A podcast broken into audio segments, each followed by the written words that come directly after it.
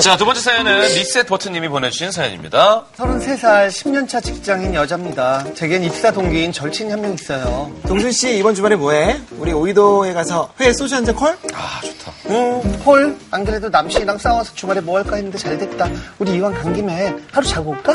완전 좋지. 그럼 내가 맛집 찾아볼게.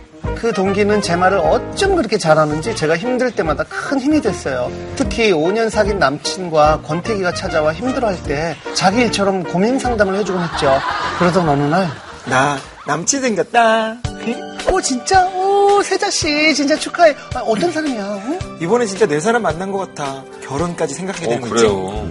한동안 솔로로 지내던 동기에게 한 살 연하의 남친이 생겼어요. 행복해하는 모습을 보니 저도 참 좋더라고요. 그러다 커플 모임을 했는데요. 여기 내 남친 시경이. 자기야 여기 내 회사 동기 동순 씨야. 어 그리고 남친 지용 씨. 안녕하세요. 말씀 많이 들었습니다. 앞으로 잘 부탁드려요. 동기 남친은 서글서글한 인상의 훈남이었어요. 남자 하나 제대로 잘 만났구나 싶었죠. 그렇게 우린 자주 커플 모임을 했고 커플 여행까지 가게 됐는데요. 커플 여행. 어, 취한다. 어, 술 좀 깨고 들어가야지. 아, 누나 추운데 왜 나왔어요? 자, 이거 걸쳐요. 어, 어, 고마워요. 아니 근데 세자 씨는 지금 뭐예요? 이렇게 나와 있으면 시경 씨 찾을 거 아니에요. 아, 지금 지웅이 형이랑 세자 많이 취해가지고 이불 펴주고 왔어요. 응? 각자 방에 눕혀놨으니까 각자 걱정하지 마요. 아, 동기 남친은 자상하게 사람들을 잘 챙기더라고요. 술자리 후엔 꼭 톡으로 잘 들어갔는지 확인도 하고 형 누나 하면서 살갑게 대하는 게 보기 좋았죠. 그런데 자기야, 아무래도 이 커플 모임 쫑나겠는데? 세자 씨랑 시영 씨가 헤어질 것 같아. 아, 어? 아니 그, 그게 무슨 소리야? 이거 시영 씨가 그러는데 요즘 세자 씨랑 안 좋대. 세자 씨가 여자로 안 보인대. 어, 남친한테 동기 남친의 속마음을 듣고 충격을 받았지만 뭐 모른 척 할 수밖에 없었죠. 결국 얼마 안 가 두 사람 정말 헤어졌죠. 시경이는 왜 갑자기 마음이 변한 걸까? 나한테 정말 잘해줬었는데 혹시 다른 여자 생긴 걸까? 아, 세자씨 힘내. 설마 뭐 자기를 두고 다른 여자가 생겼겠어? 한잔하고 훌훌 털어버리자. 난 시경이 아니면 안 될 것 음. 같은데. 늘 제 연애 상담을 해주던 친구라 저도 도움이 되고 싶었지만 함께 술 마시는 것밖엔 할 게 없더라고요. 그렇게 매일같이 술을 마셨고 그 와중에 저도 자연스레 남친과 5년 연애 종집을 찍었습니다. 그러던 어느 날 까똑 까똑 누나, 오랜만이죠? 잘 지냈어요? 지웅이 형이랑은 헤어졌다면서요. 누나 괜찮아요? 동기 전 남친에게서 연락이 왔어요. 제 전 남친에게 오랜만에 연락했다가 헤어졌다는 소식을 들었다고 하더라고요. 몇 번 연락을 주고받다가 술 한잔 하자는 약속까지 잡았어요. 누나 잘 지냈어요? 좀 야인 것 같은데. 요즘 힘든가? 아니 난 괜찮은데 세자 씨가 많이 힘든 것 같아. 그래서 말인데 아니 난 세자 말고 우리 얘기하고 싶어. 우리 얘기하고 싶은데. 나 있죠. 누나 좋아해요. 처음 봤을 때부터 어? 주위에서 처음 봤을 때부터. 오랜만에 만난 술자리에서 그동안 절 좋아하고 있었다는 동기 전 남친의 고백을 받았습니다. 저에 대한 마음을 정리하려 했지만 마음대로 되지 않아서 괴로웠다는 진심 어린 그 눈빛을 보니까 괜히 안쓰러운 생각도 들고 그러다 분위기에 취한 건지 뭐에 홀린 건지 그와 키스를 하고 말았습니다. 누나 아니 동순아 우리 계속 만나자. 내가 앞으로 잘할게. 어, 그, 그, 그래, 어. 진짜지? 우리 그럼 오늘부터 1일이다. 내만 받아줘서 정말 고마워. 세자 너무 못생겼었어. 어, 난 시경이밖에 없는데. 이러고 있었겠지. 결국 그의 마음을 받아주게 됐고 사귀기로 했죠. 그런데 어떡해. 까똑 까똑 동순 씨 뭐해? 오늘따라 유난히 마음이 시리다. 괜히 누가 생각나기도 하고. 나 한잔 하고 싶은데 지금 나올래? 어? 무슨 얘기 들은 거 아니야? 아 무섭다. 들어보면 무슨 얘기 들은 거 같은데? 너 어, 일년 여전히 힘들어하는 동기를 보니 죄책감이 점점 커집니다. 직장에서 마주칠 때마다 마음이 무겁고 눈도 제대로 못 마주치겠어요. 제게 진심으로 잘해주는 그를 저도 좋아하게 됐지만 아, 이 마음이 더 깊어지기 전에 헤어지는 게 맞을까요? 아니면 동기에게 솔직하게 털어놔야 할까요? 아, 어떻게 해야 될까요? 이런 경우 많잖아요, 근데. 그러니까. 네. 근데 이 관계는 좀 죄책감이 들 수 있는 관계 아닌가요? 그러니까요. 일단 남자가 헤어지게 된 게 그 누나 때문에 영향을 받아서 헤어지게 된 건 맞지 않나요? 그럴 수도 있죠. 근데 그나마 중간에 바람을 피고 난잡하게 뭐 난장판이 돼가지고 네. 이렇게 이어진 건 아니고 그 어찌됐든 둘 다 관계를 자연스러운 정리하고 만난 거니까. 거라서. 그래서 음. 매너는 좀 있는 것 같아요. 경우의 수는 사실은 세 가지죠. 크게 나누면 헤어지느냐, 아니면은 동기한테 음. 말하고 만나느냐 아니면 말 안 하고 만나느냐. 근데 어찌 됐든 관계는 안 좋을 것 같아요.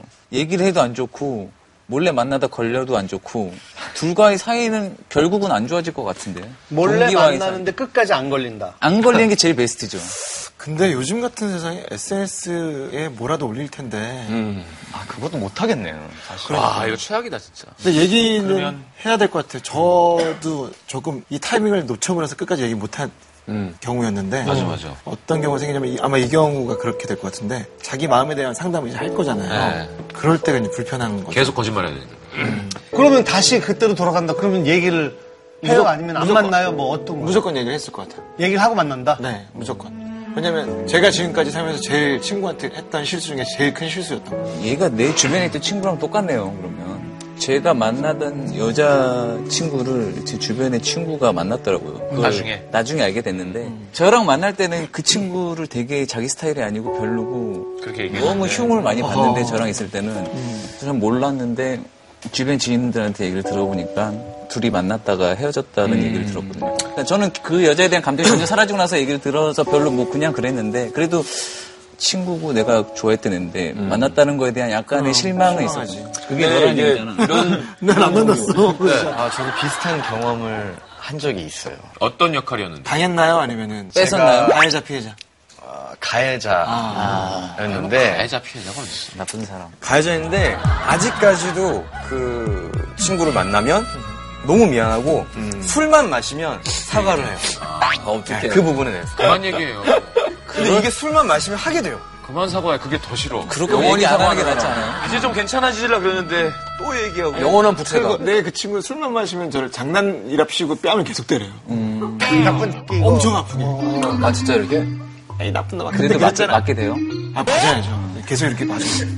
아니 그러니까 그리고 결국 시간이 지나니까 친구랑도 어색해지고 그 여자랑도 당연히 어느 순간 끝나고 그러니까 다 잃은 셈이 되는 것 음. 같다. 그쵸. 사실 예전처럼 돌아가긴 했어요. 물론 그 친구의 마음은 확실히 모르겠지만 결국에 이렇게 지나고 났을 때 본 결과로는 그러면은 그거를 그거를 친구가 오래가는 거지. 근데, 근데 친구가 그 사실은 어떻게 알게 됐어요? 본인이 얘기 안 했을 수도 있잖아요. 어느 정도 이제 알고는 걸렸어요? 그러니까 느낌은 있었더라고요. 얼마나 음. 저를 툭 건드는 순간 제가 아이고. 네. 아무래도 그래서 저는 되도록이면 절친이랑은 아예 취향이 달라야 되지 않을까. 여자를 보는 기준 자체가 서로 너무 달라서 겹치지 않아요. 음. 아 전혀 겹치지 않으면 제가 보기엔 문제가 없거든요. 어렵다. 저랑 김재덕 씨랑 약간 그런 음. 사이. 네. 저랑도 그래요. 아, 정말 반대. 어? 네. 어, 그럼 둘이 갔네. 우린 서로 피합시다. 커플링 못 가는 사이네. 어쨌든 저 같으면은 정말 친구한테 공을 돌릴 것 같아요. 친구한테 얘기하고 그리고 그 남자분하고도 저는 헤어질 것 같습니다. 헤어지고 친구한테 얘기한다. 음. 자 토니는 저는 비밀로 하려고 그랬는데 갑자기 그 친구 지금 얼굴이 떠오르다 보니까 음. 아 빨리 정리를 하고 조용히 하자. 아 조용히 하는 거야. 어, 나도 그래. 그냥 빨리 정리하고 나는- 아 굳이 지금 나는 근데 나중에 이걸 알게 돼. 뭐 알게 될 수는 있겠는데 그때는 어쨌든 감정적으로 조금 쉬고 있을 시간 것이다. 예, 시간이 지나서 괜찮지 않을까. 오리발로 가자. 오리발로. 그래. 아니면 전 5년 동안 만났던 남자친구한테 세자를 한번 잠깐 만나보라고. 쌤쌤 있잖아요. 쌤쌤. 꼬셔달라고 꼬셔달라고. 서로 미안한 마음 안 들게. 내가 볼 때 이 지금 사연자분이 욕심을 부리시면 안 돼요. 어느 쪽은 택해야 된다니까요. 우정을 배신한 나쁜 여자가 되든 음. 남자의 마음을 거절한 우정을 택한 여자가 되든 한쪽을 해야 되는데 지금 둘 다 잡으려고 하니까 괴로운 그러니까 거예요. 지금 저희한테 이제 사연을 보낸 거겠죠. 음. 근데 이럴 때일수록 되게 객관적으로 자기 마음을 규명을 잘 해야 될 필요가 맞아. 있어.